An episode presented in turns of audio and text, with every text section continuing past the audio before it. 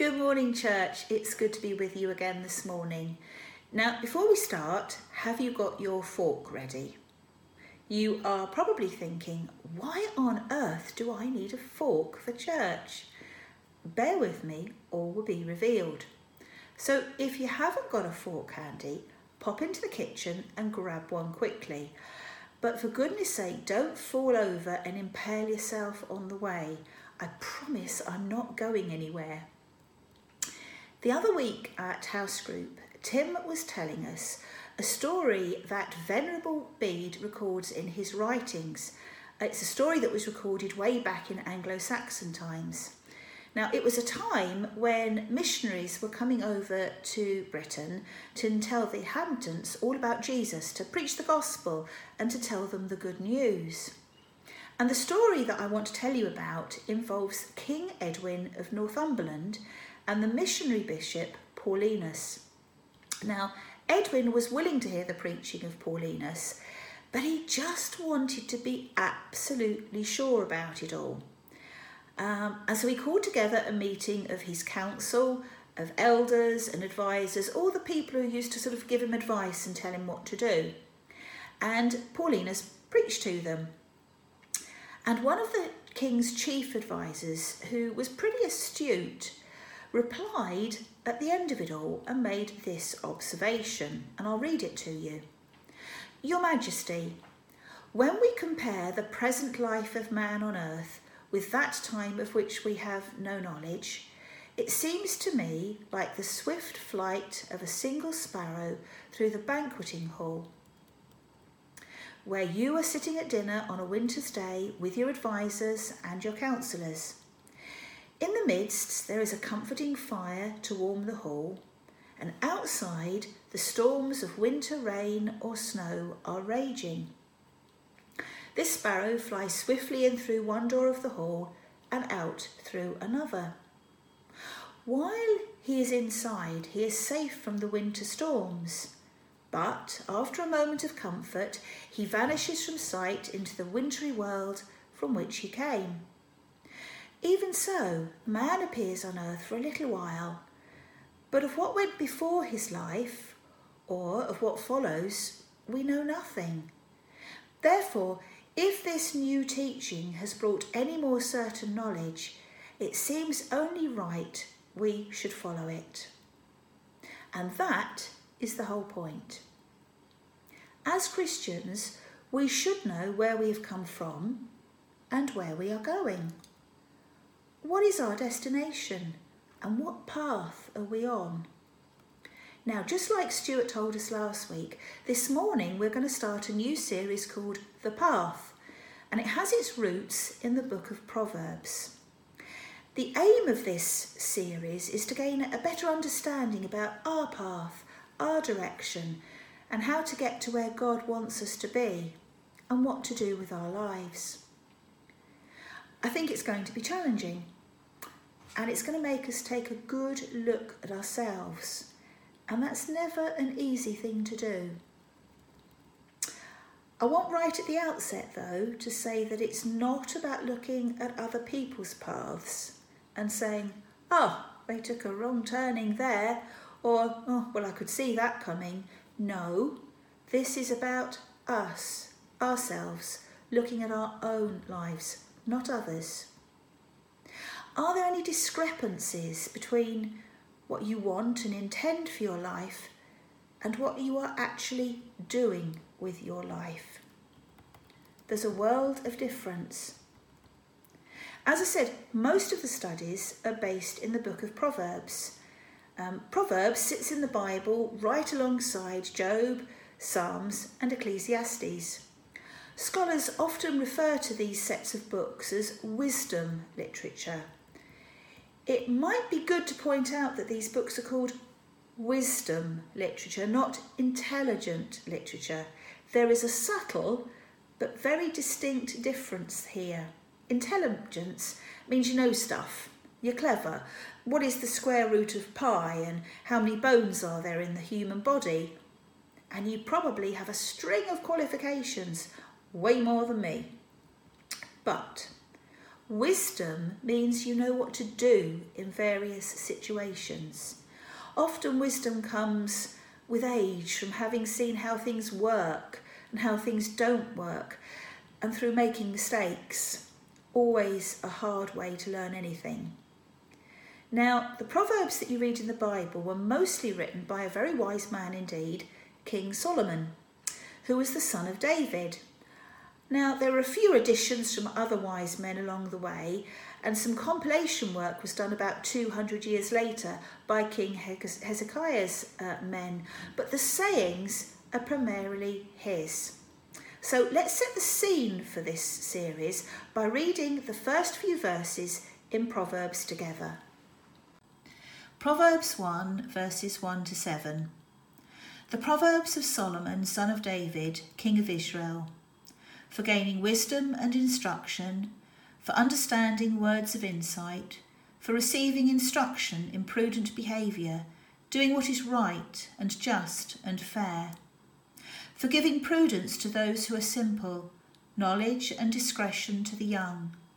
Let the wise listen and add to their learning and let the discerning get guidance for understanding proverbs and parables, the sayings and riddles of the wise. The fear of the Lord is the beginning of knowledge, but fools despise wisdom and instruction. So, the purpose of the book of Proverbs is set out very plainly in the first few verses, and it's this to gain wisdom and instruction, learn about prudent behaviour, gain knowledge and discretion, add to things already learnt, and to give guidance. So, those are all things you need really in a roadmap for life, aren't they? My first thoughts, though, on reading those words, and I apply this to myself just as much are we prepared to be taught? Are we prepared to be taught? Are we prepared to accept instruction? Are we prepared to accept that we might be wrong in the way that we're thinking and in the way that we're living? And are we prepared to add to our knowledge and accept that even if we have been Christians for a very long time, there is still more to learn? Now, as Stuart said last week, um, the series that we're studying this week is called The Path. And the theme of this morning is that our direction determines our destination. The question I want you to keep in mind this morning is what direction am I going in? What direction am I going in? Now, I know that some of you have been self isolating and haven't been able to go to the shops, but for those of you who have been going out, I, I, think you will agree it's been a very different experience the last few months, hasn't it? Our local Tesco has a one way route marked out along the aisles, um, and everyone is supposed to follow the arrows around the shop. It's all clearly marked out with yellow and black tape and arrows and things. Um, and you have to go down the vegetable aisle, past the sausages and meat on the right hand side, and then you turn the corner before you can get to the milk and go up the refrigerated aisle with the dairy products in, and most importantly, the cheese. Now, some people will just insist on taking shortcuts and heading straight for the cheese without having first passed the parsnips, the Brussels sprouts, and the beetroot. It's just plain wrong. They need to go down the designated route. But it's a demonstration that some people will always choose to follow their own path, regardless of the advice that they are given, the harm it may potentially do to themselves, or the harm it may potentially do to others. The people in Tesco have no excuse for going the wrong way. It's clearly marked. I, on the other hand, have every excuse for going the wrong way when I get into the car. I'm absolutely hopeless when it comes to a sense of direction. I couldn't tell you which way was north, south, east, or west. Absolutely hopeless. It's been commented on for years in the family and amongst my close friends. Thankfully, I am married to the human version of Google Maps, so normally I'm okay.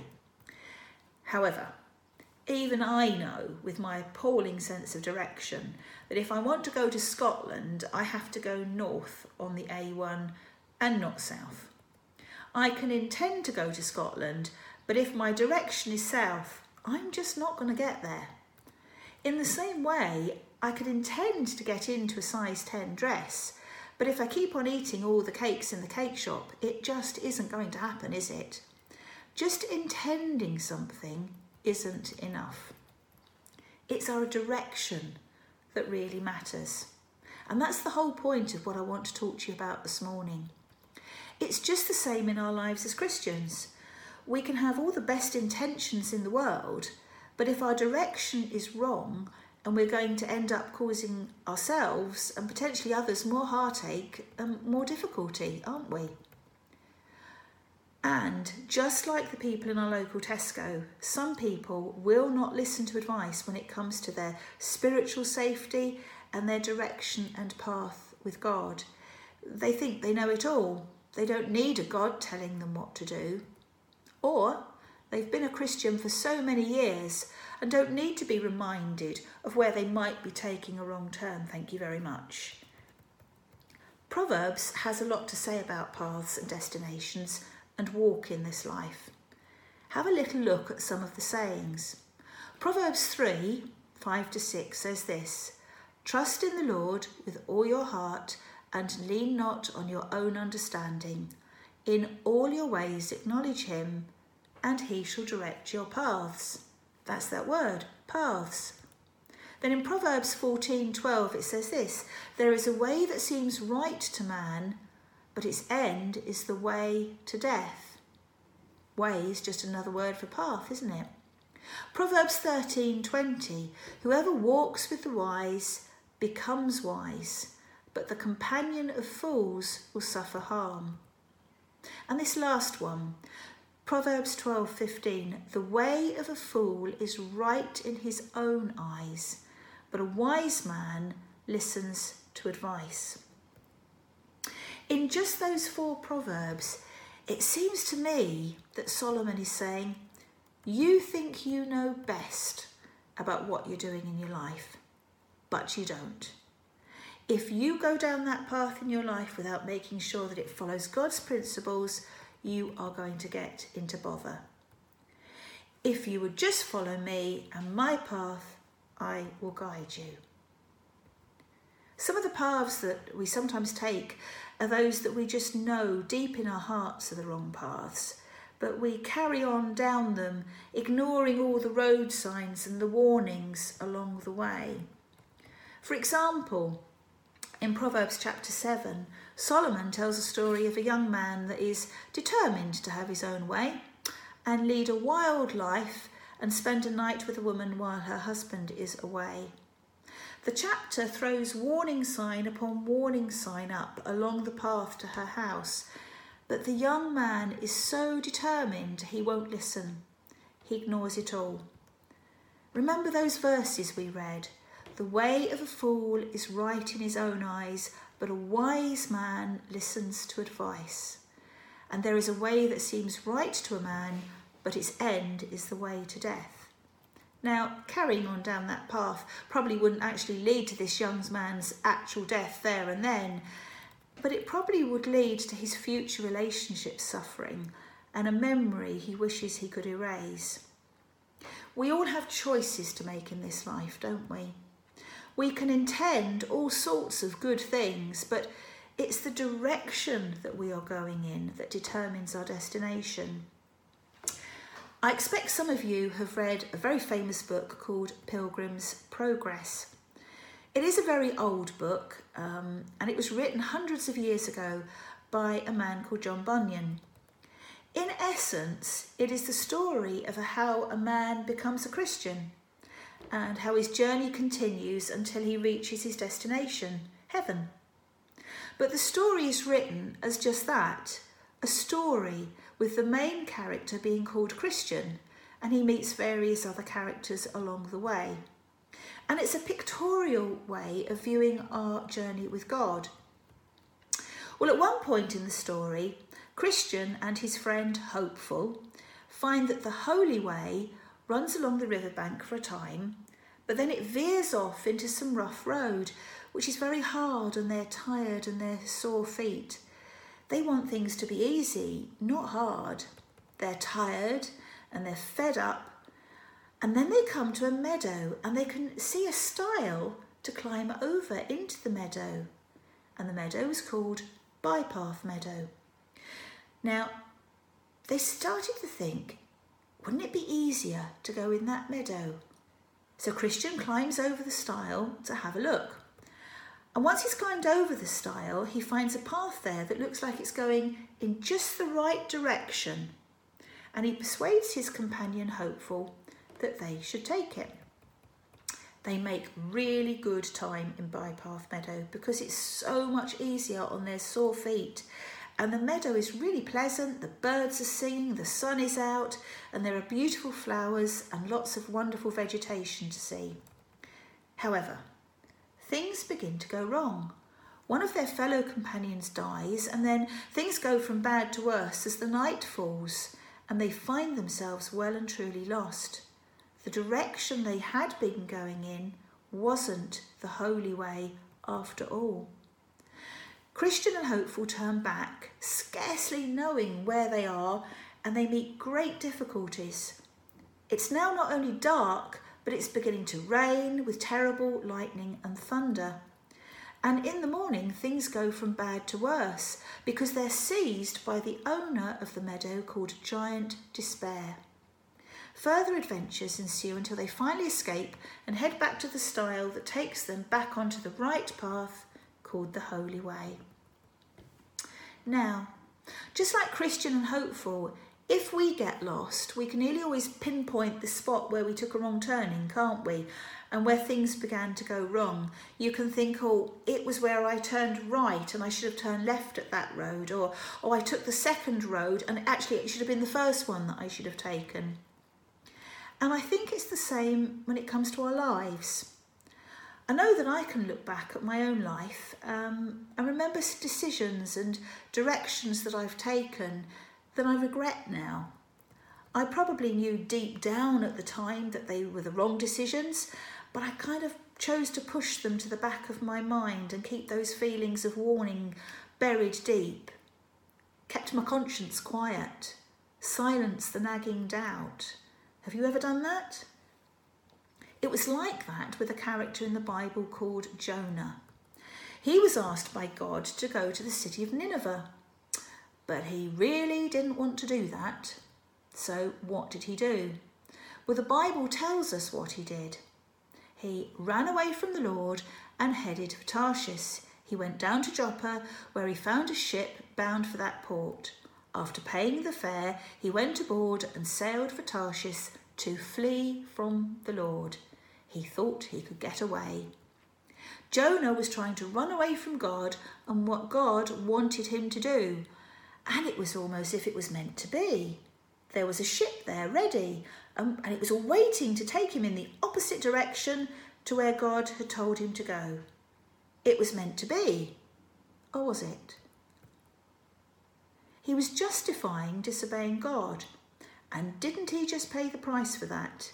He did take that boat that just happened to be there. There was a storm and he was thrown overboard and swallowed by a fish. Now, I'm not suggesting that if you don't follow God and his ways and you make some errors of judgment along the way, you are going to be swallowed by a giant fish. I'm not saying that.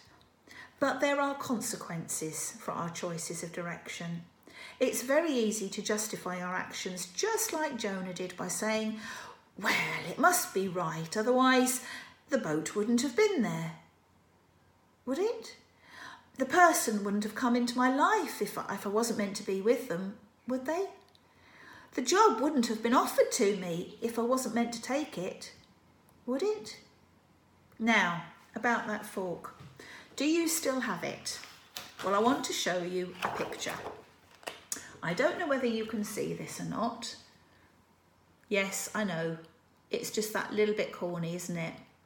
But I just couldn't resist. A fork in the road. My question is what do you do when you come to a fork in the road? What direction are you going to take? Are you at a fork in the road of your life now? What direction are you taking morally?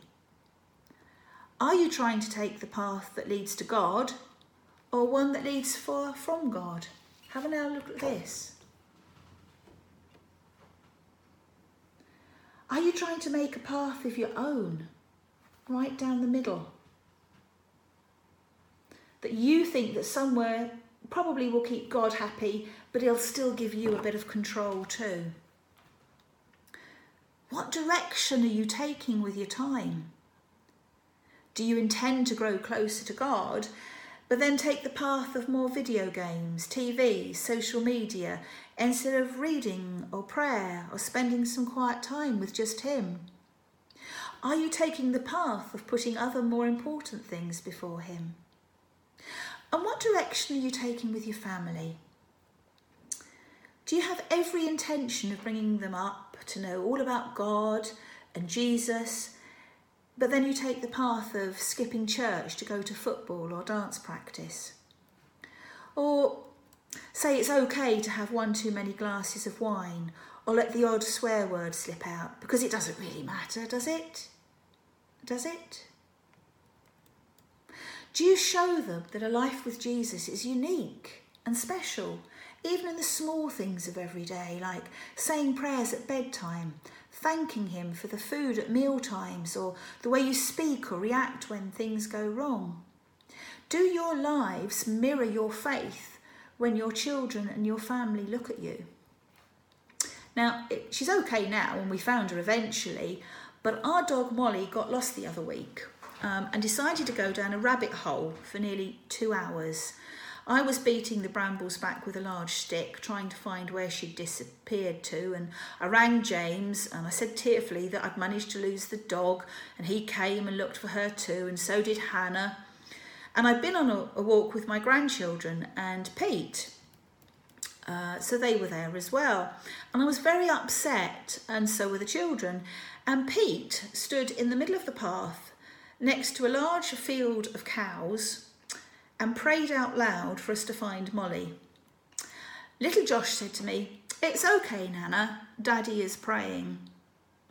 Our children watch us and take in far more than we could ever imagine. What direction are you taking financially? Are you choosing a big career or financial deals that will earn you lots of money but won't give you the time you need to serve God at a time when He needs you? Are you justifying it by saying, well, if I earn lots of money, I can give it to the church to further His work? God doesn't want your money like that. God wants your love, devotion, and commitment far more than He wants your money. I must admit, um, it's a, an area that's been very much on my mind the last few weeks. Um, as some of you know, I've been trying to find a job, and in the present climate, that's not been easy. There have been several forks in the road for me, and I would say they've been tough to navigate. Let's put it another way. When you do come to this fork in the road, as we all do, we have to make decisions on which route to take, whether that's in the small things or the big things. What guides your decision making? I've reminded myself a lot recently what we have already read in Proverbs. Trust in the Lord with all your heart and lean not on your own understanding and lean not on your own understanding. In all, all your ways, acknowledge him, and he shall direct your paths. Is that the verse we use as a roadmap for our life when we come to a fork in the road? In every decision, every choice we make, are we putting God first and asking Him to show us the way? Are we looking for God's way or our way? What are we doing? Are we choosing to go through this life without Him when He so lovingly died on the cross for us? I want you to keep that fork out all this week that you went and got. Put it somewhere where you're going to see it. Hang it up on a hook or tie a piece of string around it, but leave it so that you can see it. And every time you see it this week, I want you to think this Am I on the right path? Is this the path God wants me to take? And am I heading in the right direction? Amen.